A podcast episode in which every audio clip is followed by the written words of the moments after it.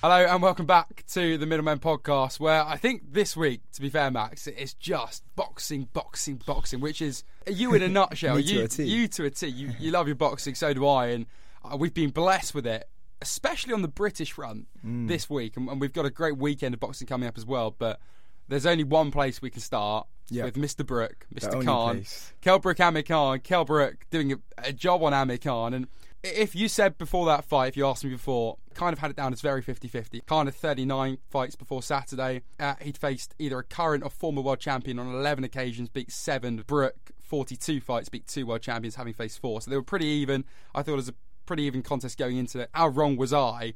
Khan landed just 19 power punches to Brook's 64. And then there's that mighty sixth round stoppage. And then the score was finally settled. And I wasn't sure if it would be actually. Did you hear about the glove thing at the start? Yeah, so I was I was actually late watching. I mean, when I tuned in, I was I was watching um, Khan walk out, so I, I missed the Brook walk out, and um, didn't see the whole glove thing. But I heard about it with the commentary as the fight progressed, and I heard uh, Kell say something about it after the fight, and I just I don't know I don't even know what went Something on there. to do with the weight, the weight and the, the kind of specification of the gloves. And I think it was was it was it Khan? I think I think it was Khan because this is what Brook was saying, especially after the fight.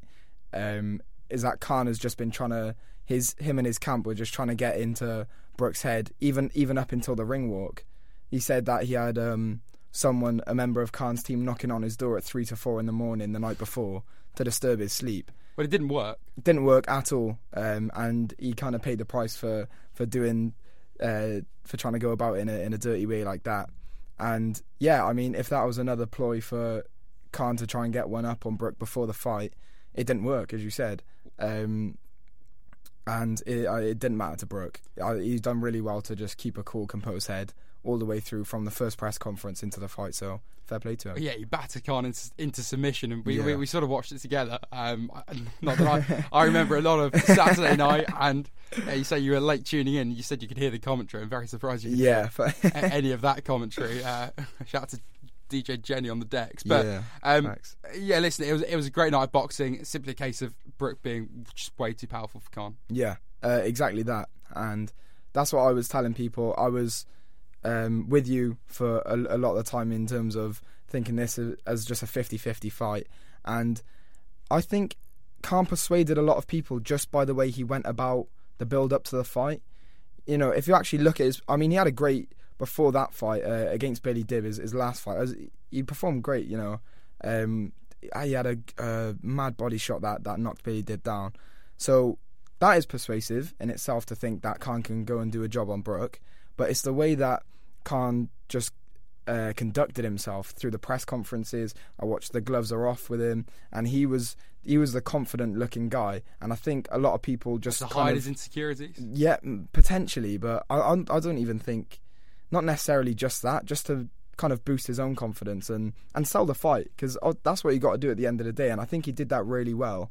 But it, in doing that, it made a lot of people think that he was going to win the fight. But when you just look at it, just in terms of raw boxing ability and and how these two fighters perform, um, I was pretty sure that that Khan would do it. I didn't think um, he would do it that early. I said um, my my mate's dad was putting a bet on it, and he said if I give him the round and who who to win, then he would both give us uh, twenty quid back. So I'm I missed out on that because I said uh, I said Brook in the ninth, but he was able You weren't to. far off. I wasn't far. I'll, I'll take it, but I said I knew that Brook was going to break him down because he has the power. Both of them, you know how low their punch resistance is at this point in their careers. They're they're not great at taking a punch. We saw we saw it with Brook against Crawford. Um, he took he took just one shot. It was just a switch jab, and and it it spelled the beginning of the end. So And I Crawford thought- was in Khan's corner on on Saturday. yeah, yeah, exactly. Um, it's it's pretty cool, you know, for uh, that situation for Crawford to watch it unfold because he's fought both of them. But I think Khan did a, a great thing in uh, in bringing Crawford in. Obviously, you know the pound for pound number two in the world. You, you're gonna want someone to to train with like that. So I think Khan did everything right in the build up in terms of selling the fight, in terms of training his hardest. As I said, just punch resistance.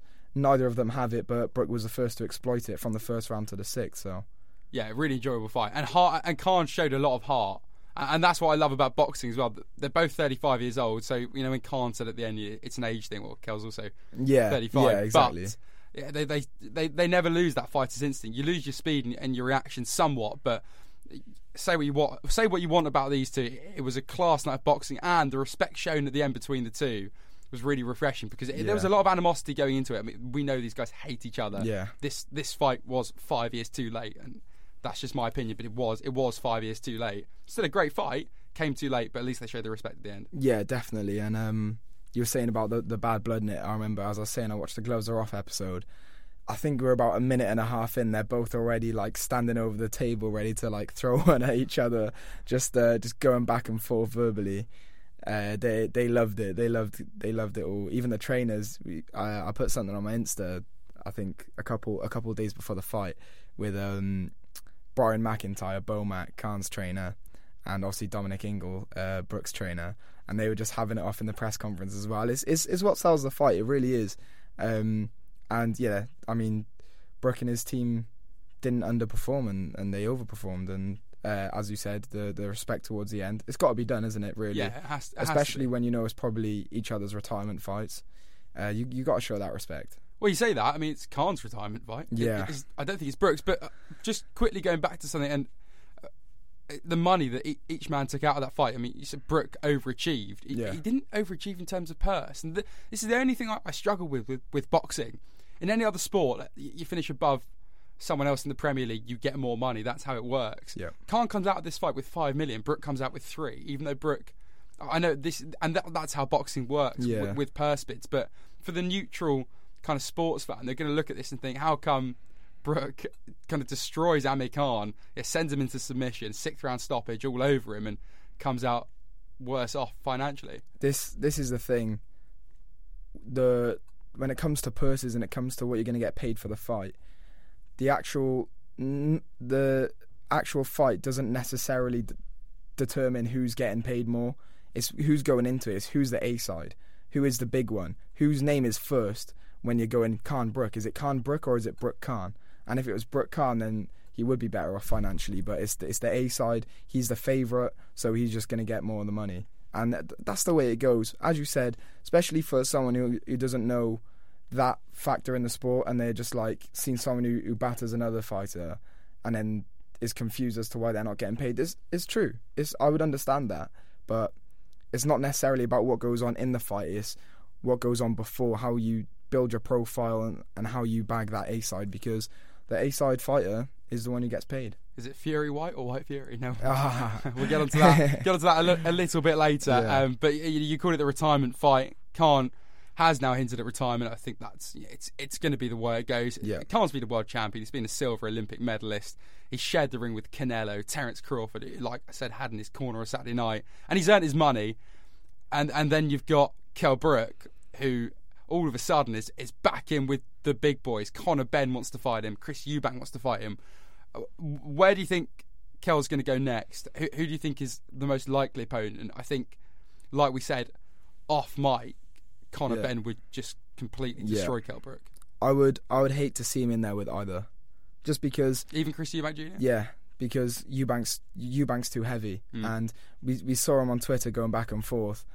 Uh, Kell said to him, he said 154 pounds, or um, or just keep keep my name out your mouth, you know. So because this is this is confusing for me. I rem- I remember we were talking about when Brook Khan first got or Khan Brook first got announced.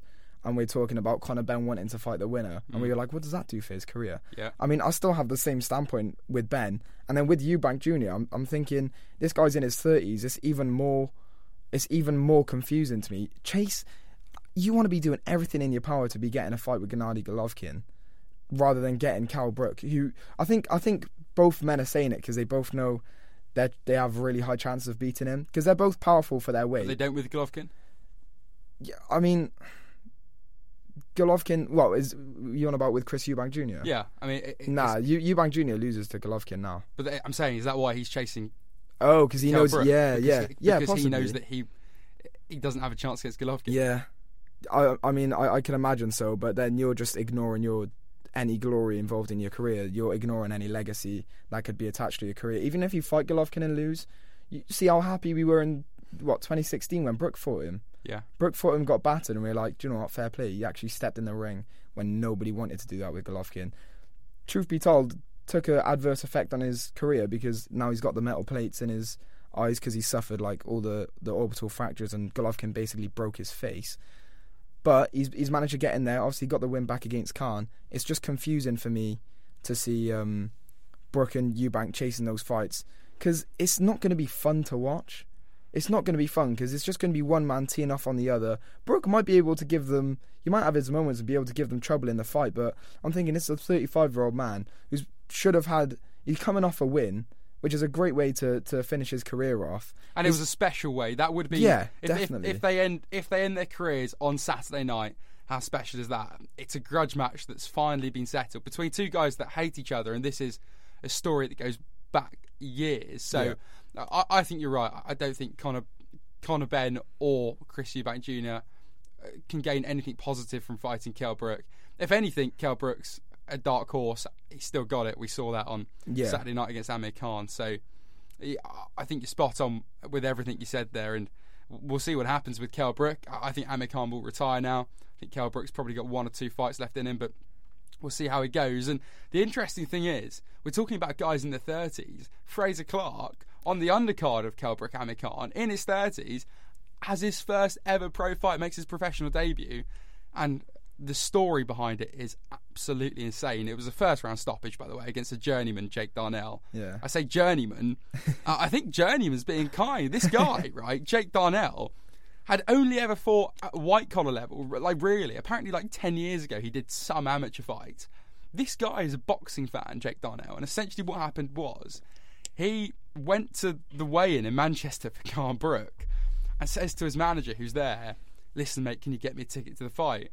The manager says absolutely not. It's not happening. Fight's completely sold out. 24 hours later, he rings this guy Jake Darnell, this absolutely like massively overweight boxer. If he is he is he even a boxer? Calls him up, says, "Right, I got your ticket to the fight." Jake Darnell says, "Great." He says, "One condition: you're fighting Frazer Clarke. um, and Frazer Clarke and I, I, told you this story the other day. And Frazer Clarke came on Radio Derby and told this great story where at the weigh-in he's going around taking pictures with fans Jake Darnell gets his arm around him, gets a selfie. Frazer's just like thinks it's a normal fan. Jake Darnell saying, "I'm going to fight you tomorrow." Just an unbelievably insane story, and it, it's almost like it's from a Rocky film. Yeah, it's, it's this, kind of fairy tale no stuff, yeah. isn't it? the way you just, I can just imagine like it would catch me completely off guard if I was Frazer Clarke and I thought I'd taken a picture with a fan. And they just and they just let me know that uh, they're fighting me tomorrow. I'd be like, whoa, wait, what?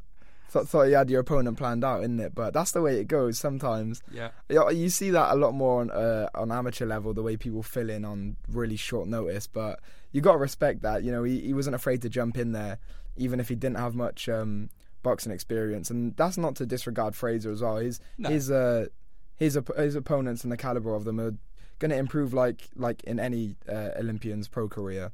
I can imagine him in the next four fights going for going for more like top ranked guys. But you know, what what a way to, to start your pro debut, and what a great story to come from it. it I think that's unreal. It is a great story. Jake Darnell said, and, and this is credit to Frazer. He was double nice to me. I can't praise him highly enough. He thanked me for stepping in at the last minute. He bought me drinks, and for all of our table, we bought drinks. And he said that we're more than welcome to go down and spar with him and train train with him at Loughborough. So that's great. That's just Frazer to a T. And I just I, I got I got a question though. What what this situation raises is, would you so if there was somebody, if you had all the experience that this Jake Darnell did, right? Maybe you fought a white collar, you might have had a few amateur fights in your time, but you haven't like maybe fought for a while. Um, or you haven't fought as anyone as big as someone that's fighting on this card, but you want to go and watch this card, right? Just like he did.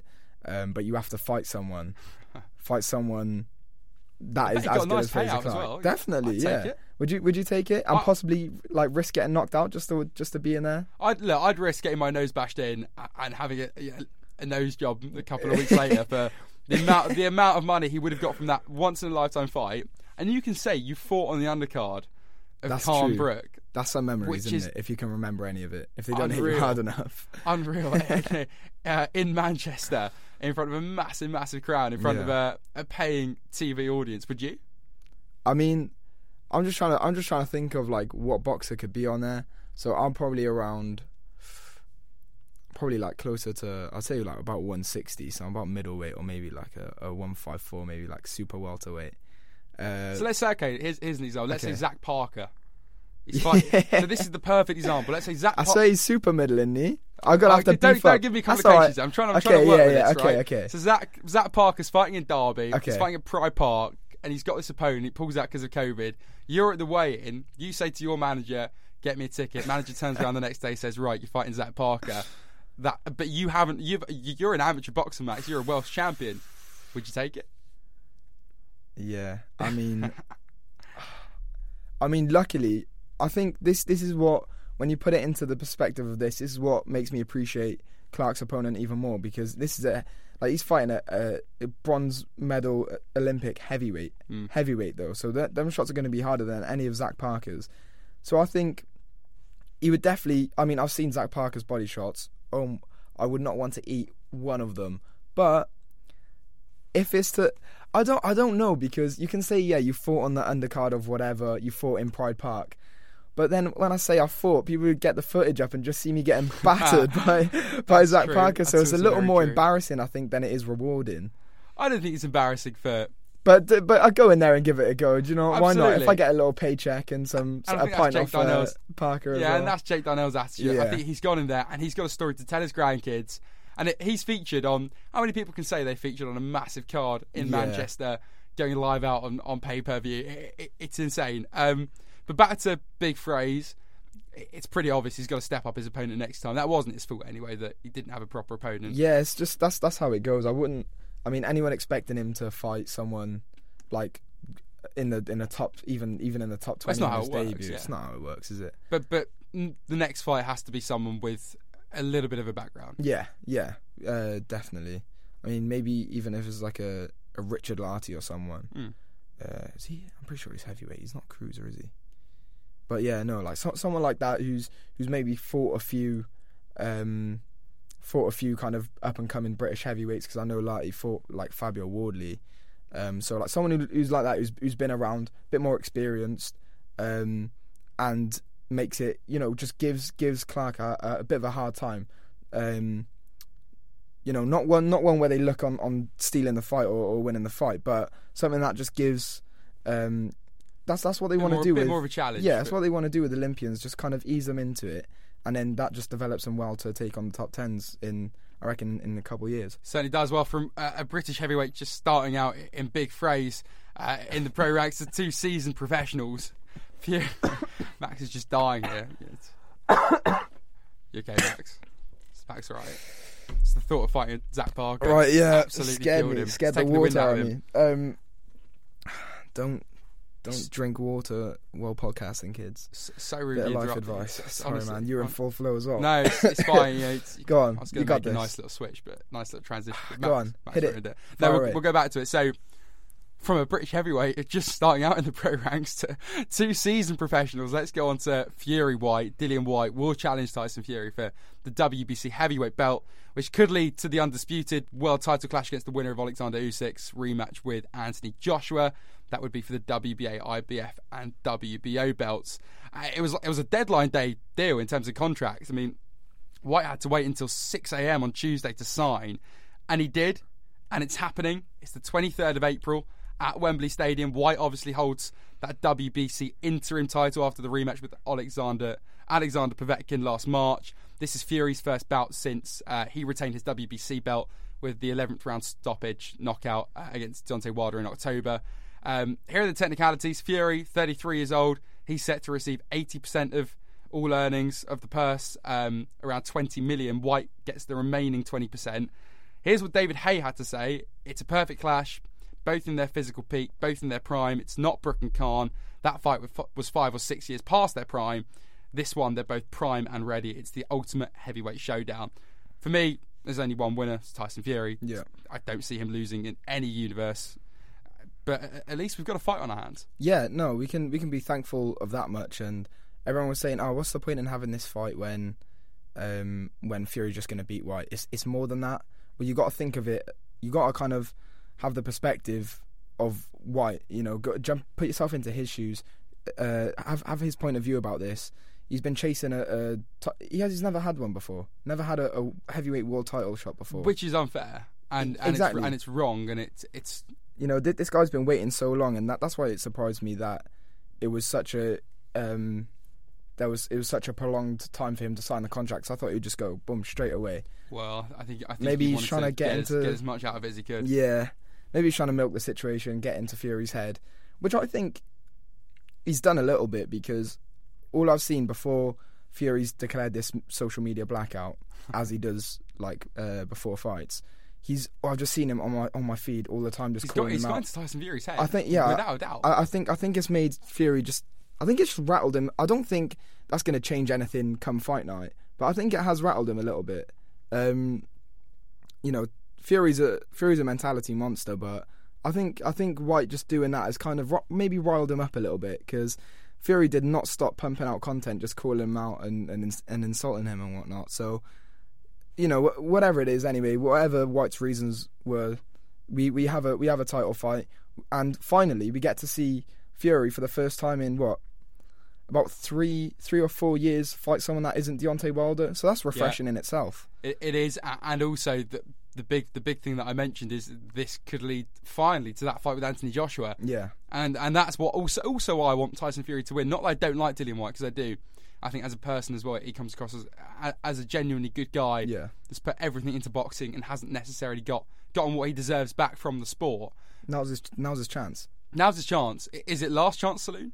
Um, in in terms of in terms of world title shots, I'd say yeah. Yeah. But I think if slash when he loses, um, he's gonna he's still gonna knock around because he, he's proved he's proved for the last pretty much the last five years that he is he is world class and he's well up there with everyone.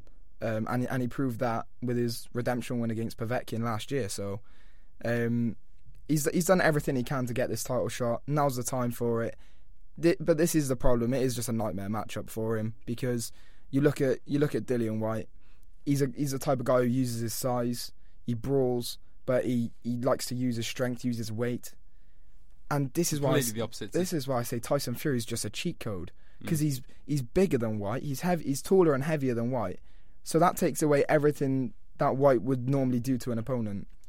So the way he's got to just adapt his whole his whole style, and I just don't think I don't think that's possible for any fighter. So it's a massive uphill battle. But if he wants it bad enough, then he'll he'll throw everything he can at, at Fury. Let's say hypothetically, Whyte beats Fury, Yeah. which which is un- very. I bet, I bet you get good odds for that. By the way, Yeah, very very definitely. unlikely.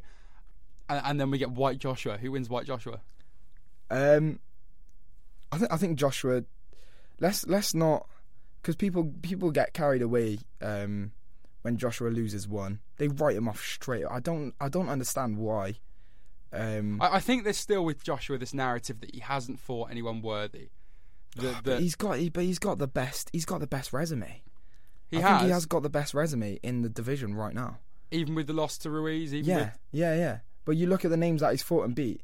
I don't think anyone's Klitschko. fought as as many as many world champions. Do you know what I mean? So I mean, saying that, Whyte also has a great resume, and Fury's kind of beefing it up now.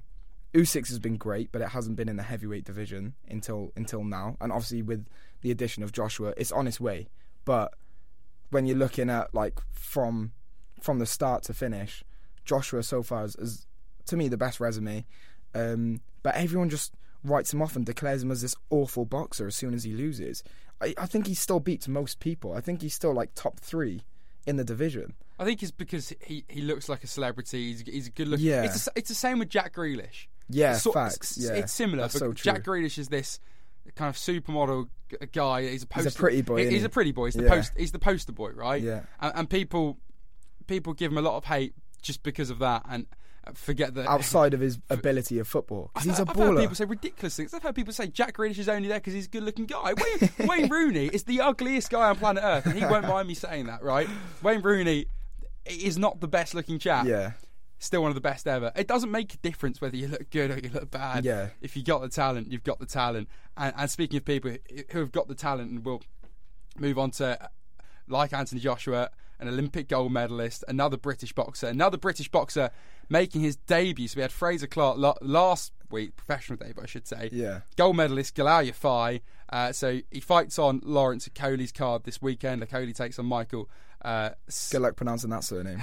gonna give it a go. the, the Polish ones, the Polish ones are a bit. They're they're just difficult for me. I'm gonna try The, the Michael's. Polish surnames. S- She's like Sislak. Yeah. We'll call him Michael. So Lawrence Okolie Yeah. takes on Michael. Sorry, this, Michael. Sorry, Mike. This Sunday in the second defence of his WBA cruiserweight champion. Uh, well, it's, it's dub- second defence of having that belt, the WBA Yeah. cruiserweight championship.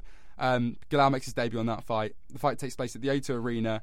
Um, despite the roof being blown off, have you heard? Did you hear Eddie Hearn saying we're going to blow the roof off again? Oh, So- brilliant. so great, yeah, that's, Um, that is that's her to a T though. But it's a great card. 10,000 people watching on as Michael, who's uh, 21 to 1. And he'll not only take on Okolie's title, but he'll also seek to ruin the 29 year old's unbeaten record of 17 and 0. Mm. And then, as well as Galal Yafai taking on Carlos uh, Vado um, Bautista. Bat- Bautista, thank you, with a WBC international flyweight title up for grabs, you've also got Campbell Hatton who's back, and he takes on Joe Ducker. So you've got, again, another night of big British boxing. It's a stat card. It, that is, I mean, to be fair, it doesn't take a lot for me to say it's a stat card because you can give me just three fights like that, and, and I'm happy to watch it. And I think I think that's great. But yeah, uh, Campbell Hatton back in action with something to prove. I think. Um, do you know what I mean? I, I think I think he's got a lot to prove because he's he's got a lot of criticism early, Mm. um, especially after I think is about the, it might have been on the Whyte Povetkin undercard actually, uh, where he had a or it might have been later than that, where he had a fight anyway that people thought his opponent won, which he was pretty much meant to win. So Well, wasn't that in? Yeah, it was. It, it was in Gibraltar. yeah, I, I remember the whole hype. It was what was it? What did they call it? The fight on the rock or something, or the night on the rock, yeah. or something to do with the rock. And Yeah. um, yeah, you're right. um, so I mean I think he's going to come back fiery with with the same hunger that we've seen in his uh, in his father all those years ago, and yeah, right. I'm just I'm I'm happy I'm happy with this Yafai situation because I don't know. it. He's just yeah. He's he just manages to break down boundaries in terms of getting this gold medal now uh, last summer to have his pro debut as for the WBC international title. That's I I don't know off the top of my head. Can't think of the last time that's happened. I'll probably say forgive me if I'm wrong, but I, I think it might be Lomachenko Hmm. that has only done that from from my from my memory. So um, he's he's in a very he's in a very special category here, and it's going to be a tough fight straight away. But that's what he wants, and obviously when we spoke to him, that's what he said, isn't it? That's what I've been saying. As soon as I saw this fight get announced, I was like, "Well, your fight told us last year he wants to get fast tracked, and he's going the right way about it straight away, not saying no to a fight." I, I can't say I've heard of this Bautista, but the fact that it's for a WBC international title shows that he's quality as well.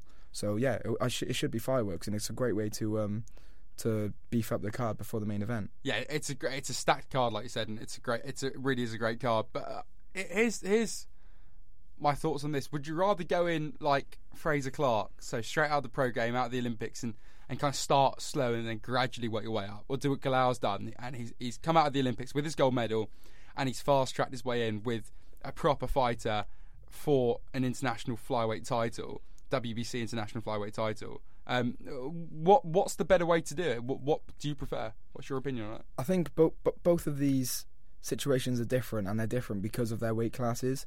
I think there's a lot more. I think flyweight, just going by numbers, there's just a lot less flyweights, professional flyweights anyway. So I think it's probably easier for. Not saying it's going to be an easy fight or anything like that, but I think it's going to be easier for uh, Galal to get his hands on a title before before Frazer. We we've seen literally just discussing right then. We know how hard it is to to get to the top of the crop with uh, in the heavyweight division. So I think, given the the division that Clarke is in, I think he has to take that step by step and take his time with it. Um, and I'm pretty sure your father's like the same age or eh, like just a bit younger. So I mean, both of them want a bit of urgency in their pro career, but I think yeah, it's probably easier for Galal to get his hands on a WBC international title than it is for Clarke. So I can understand why they're both doing it uh, in two different ways. Yeah, you, my friend, are a very wise man. you, you, you've always got you've always got the answer to to every. I try. They're they're not always correct. Don't, don't no, no, wrong. I, I, th- I think you're right. I think you have to consider that how competitive the, the heavyweight game is compared to uh, the light the lighter divisions, and Yeah. and, and you're right in saying that there aren't many. Obviously, you've got Sunny Edwards and, and Co. and in the lighter weights, but if you, you reel off loads of names, you, I don't think you're going to get loads in terms Many of the flyweights. Yeah. the pros in, in the flyweight division and, and in the lighter weights. Um, but it, it's astonishing that British boxing in the moment, if, if you on the world stage, on the world scene, it's British boxing that's leading the way, and that's credit to, to all of the promoters, Frank Warren, to Eddie Hearn, to Ben Shalom, and to everyone playing their part, even to Bob Arum, uh, you know, to an extent, Bob Arum, but. but British boxing at the moment, it, it's absolutely dominating. I mean, look at what we've been speaking about today. Yeah. Galal, Frazer, Kell, Amir Khan. We're going to get onto uh, Josh Taylor in a minute. Uh, it's crazy. Yeah. Lawrence Um, Okoli as well. Lawrence Okoli, literally, the the list goes on. The list does go on, and it just makes you proud, you know. It's just one week, by the way. This is just one week of boxing. Yeah, from, yeah. From Saturday night, from Saturday night to, to Sunday this week. It's it's a madness, and yeah. and no, no doubt these new these uh, Olympic guys that are coming up now are, g- are going to be on the world stage within a few years. So, literally, watch watch out for those two. Um, I mean, even there's even more coming through. Caroline Dubois as well made a Oh, yeah. debut. Um, I think I'm pretty sure Cheavon Clarke is. Forgive me if I said his name first name incorrectly, but um, yeah, the the heavyweight lad from the Olympics as yeah, well. I a think A bit of upset in the Olympics for Yeah, Cheavon Clarke. yeah, it's not. Um, obviously, it wasn't wasn't his best performance. But same same with Peter McGrail, who's also who made his debut. Um, But that happens at the Last year. As well. exactly, it's it's a knockout stage. It's it's a lot. Um, you can't expect medals out of everyone, and like most of the boys did their best. So this that squad that's been to the Olympics, most of them are signing pro now, and that's the that's the next wave of of people, you know, of that are carrying British glory in, in their hands. Really, that need to make an impact if they want to carry on. If well, we we want them to obviously because we want to be saying, yeah, we got these champion, this champion, this one. Um, so yeah, if if they can do that, brilliant. So I just I know that British boxing is safe. Seeing what they've done in the Olympics and watching them come through now and uh, sign on to professional. So yeah, so much going on in the British game right now, and there's always been a bit of a rivalry between kind of that and America. Um, I, th- I think we're trumping them at the moment. I think yeah. I mean, when when when we're looking pound for pound, obviously Mexico's doing the best. Canelo just yeah. Canelo carrying the Yeah. way, and probably Crawford. But uh, looking at it overall, as as we're saying, at all the champions that we've got and other people that are coming through, it's just it's stacked. It is really stacked, and it's exciting times. I'd love to get all of our British boys in one room. Just Yeah, and get just, get them all in the studio. I, ju- I just love just to see them all in one place and have a massive chat with We'll just have a massive like live stream, and I mean that would be like a three-hour uh, podcast episode. Probably. I think we'd have journalists queuing out the yeah, door. d- yeah, yeah. I don't know how we get all our hands on queuing out the door. Could you imagine Anthony Joshua strolling into the Uni of Derby? I don't think he'd fit in through the door. Bring him in. Yeah, imagine him and Frazer Clarke. That, that's like four people Well, in, in the, two. The, the amazing thing is that Frazer, and I didn't even know this. Frazer, at, at points in Anthony Joshua's career, was his bodyguard, and like it was like he was on security for, for some I of AJ's fights. that. That's and insane. that when uh, in the build up to Frazer's debut, they were talking about how Frazer has gone from being Anthony Joshua's bodyguard and security guard to now being uh, on, his, his bronze his bronze title and on the uh, big stage. debut, so yeah, it's mad. that's an unbelievable story. And, and speaking of unbelievable British boxers, and the last one to discuss this week is the undisputed super lightweight champion Josh Taylor. Yeah. takes on Jack Catterall, who actually I, really like Jack. Um, takes him on in Scotland on Saturday night. These two don't like each other. yeah, Uh, and I was surprised because from what I know about Jack Catterall, he's a, quite a quiet guy, quite down to earth. He's not a flashy boxer. Uh, I, not that Josh Taylor's particularly flashy, but I was surprised with the exchange. Here's a little bit of it. Catterall says, "I've been British bo- British champion, beaten unbeaten opponents." Taylor says, "You haven't got a chance of beating me, Catterall. I don't have to match your nasty streak. I'll beat. I'll beat. I'll beat you by just being me." So Catterall unbeaten. Like I said, I think he's a bit of a dark horse. Taylor, of course, holds the WBA Super, WBC, IBF, WBO, and, All the, ring, the and the belts. ring titles. all about. But then. Catterall has nothing to lose, and, and that's very dangerous in boxing. Yeah, definitely. Um, I was actually pretty shocked by the level of confidence that Catterall. I watched their gloves are off as well. the confidence he brought in there. He was speaking to Josh Taylor like there's not a doubt in his mind that he's going to beat that man on the weekend. And I'm like, I have I have not seen that. And it continued while. after the cameras were turned Yeah, off I'm well. I'm not surprised because Taylor's got that. Taylor's got like a bit of a bit of nastiness in him, um, which, which obviously you need, especially in the ring.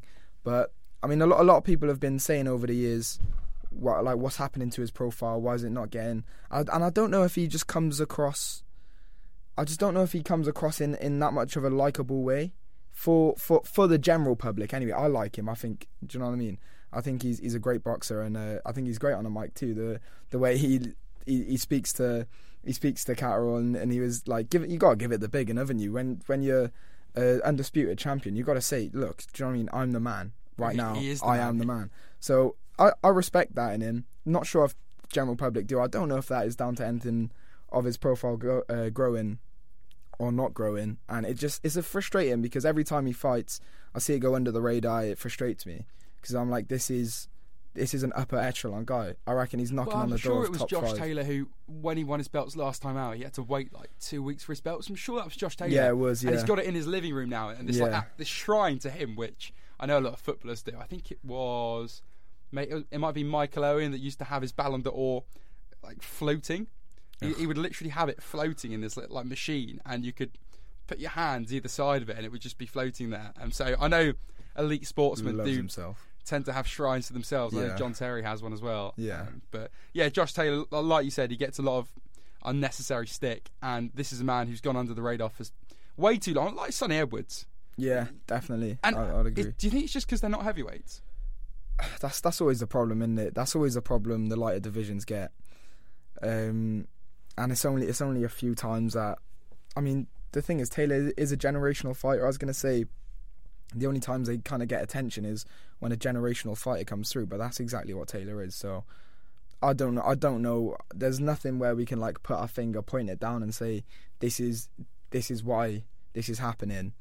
But all all he can do is just keep beating people who get put in front of him and I just think maybe because he's with Top Rank as well, and that and that's over in America that he hasn't really. Because imagine him with Eddie Hearn, Mm.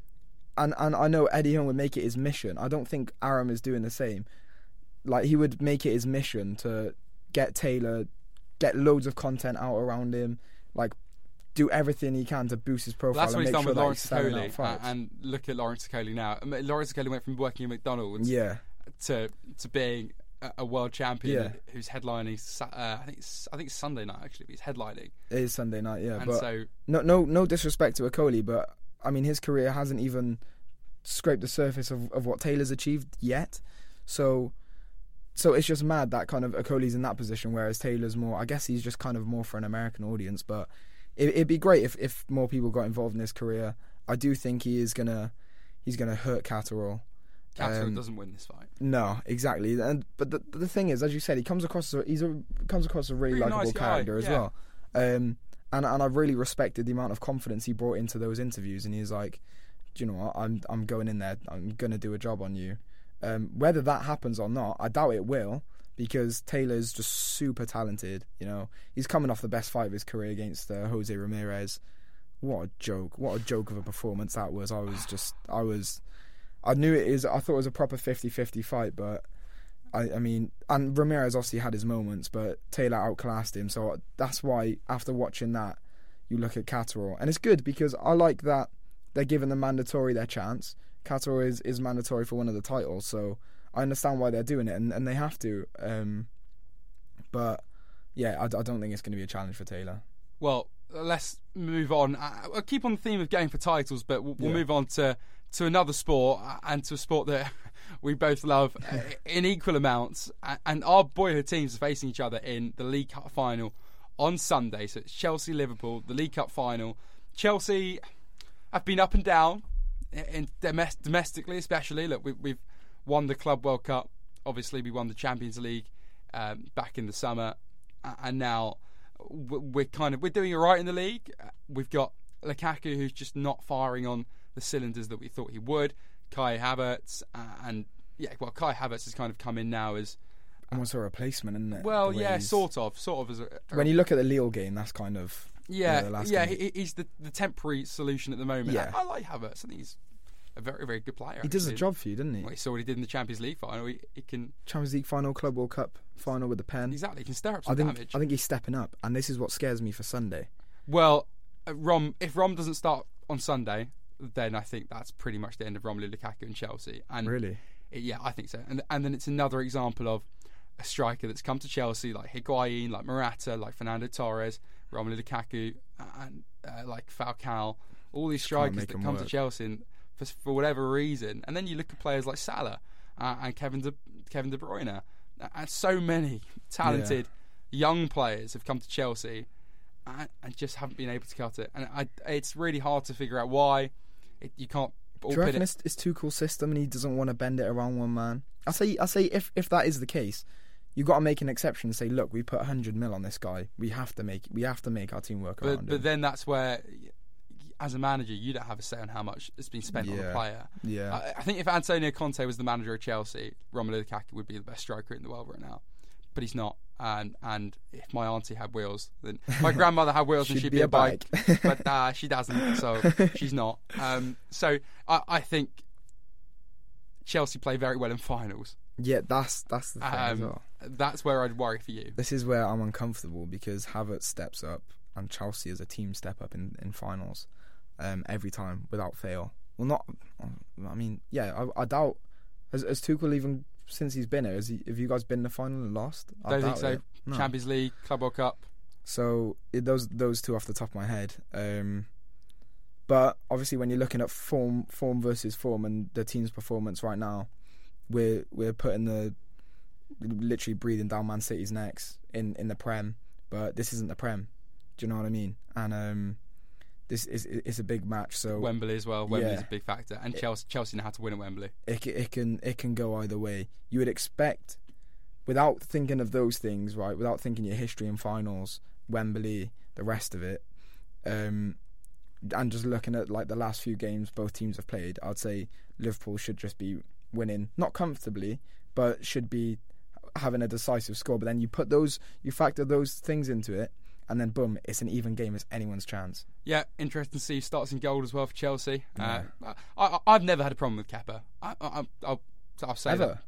Pretty, no, I don't. I think I was at the League Cup final and Kepa refused to go off the pitch, Yeah. and that was the only time where I thought, okay, this this guy's needs. But, but I think that was just a case of misunderstanding between. Sarri, who again, I'm a really weird Chelsea fan because I, I love Sarri. I, I love Sarri, but I love Sarri Sarri, and Kepa. um, and, and I like Kepa. you got to be in like a small percentage of Chelsea fans who like both of them. I think I am. I- I'm a really odd Chelsea fan. I love Tuchel, but I was happy with Lampard. Like, Yeah, um, but so yeah, it'll be a really good game of football. Um, I think Liverpool could perhaps edge it, but I think if you go on history, Chelsea will win it. yeah. So we'll see what happens. I've only ever seen one Liverpool Chelsea final. I was at the FA Cup final 2012, I want to say, when Andy Carroll thought he scored, didn't, Chelsea beat you. So yeah, it'll be a good game of football. One I'm looking forward to watching, and I will sit here next week or whenever we're next here, and um, Yeah, we'll and one of us will be crying about game. it. probably, probably. Um, but that that's about it from the Middlemen this week. Very boxing heavy, but that's the way we like it. And when there's so much going on at the moment, you can't you can't just deny you can't ignore the can't. headlines and the talking points in boxing. But hey, when when it goes a bit stale, if it ever does, and there's a lot going on, probably later on this year when a lot of Champions League stuff goes on, then. Mm. You never know. Football fans, we might have a uh, a football special for you, might do. just like we've had a boxing one today. Well, I was just going to say one more thing. We'll end it on this. Bruno Andrade, Zach Parker, purse bids are being sorted. That's very exciting. That's happening. It's happening. Oh, That's very exciting. that is yeah. Parker's deserved that 'cause he's been in the rankings. And Sandy Ryan's fighting 12th of March, I think. Okay. Um, so that's also exciting. Yeah, Local, big, local, big, bo- big stuff for the lo- derby. local boxer up in Derby. So yeah, Dar- Mm. Derbyshire boxing, but that's completely it's flying. Yeah. Exactly. Well, we'll talk about that another day, nearer Yeah. the time. But cheers for listening, guys. Um, as always, enjoy chatting boxing and sport and having a good old catch up. And yeah,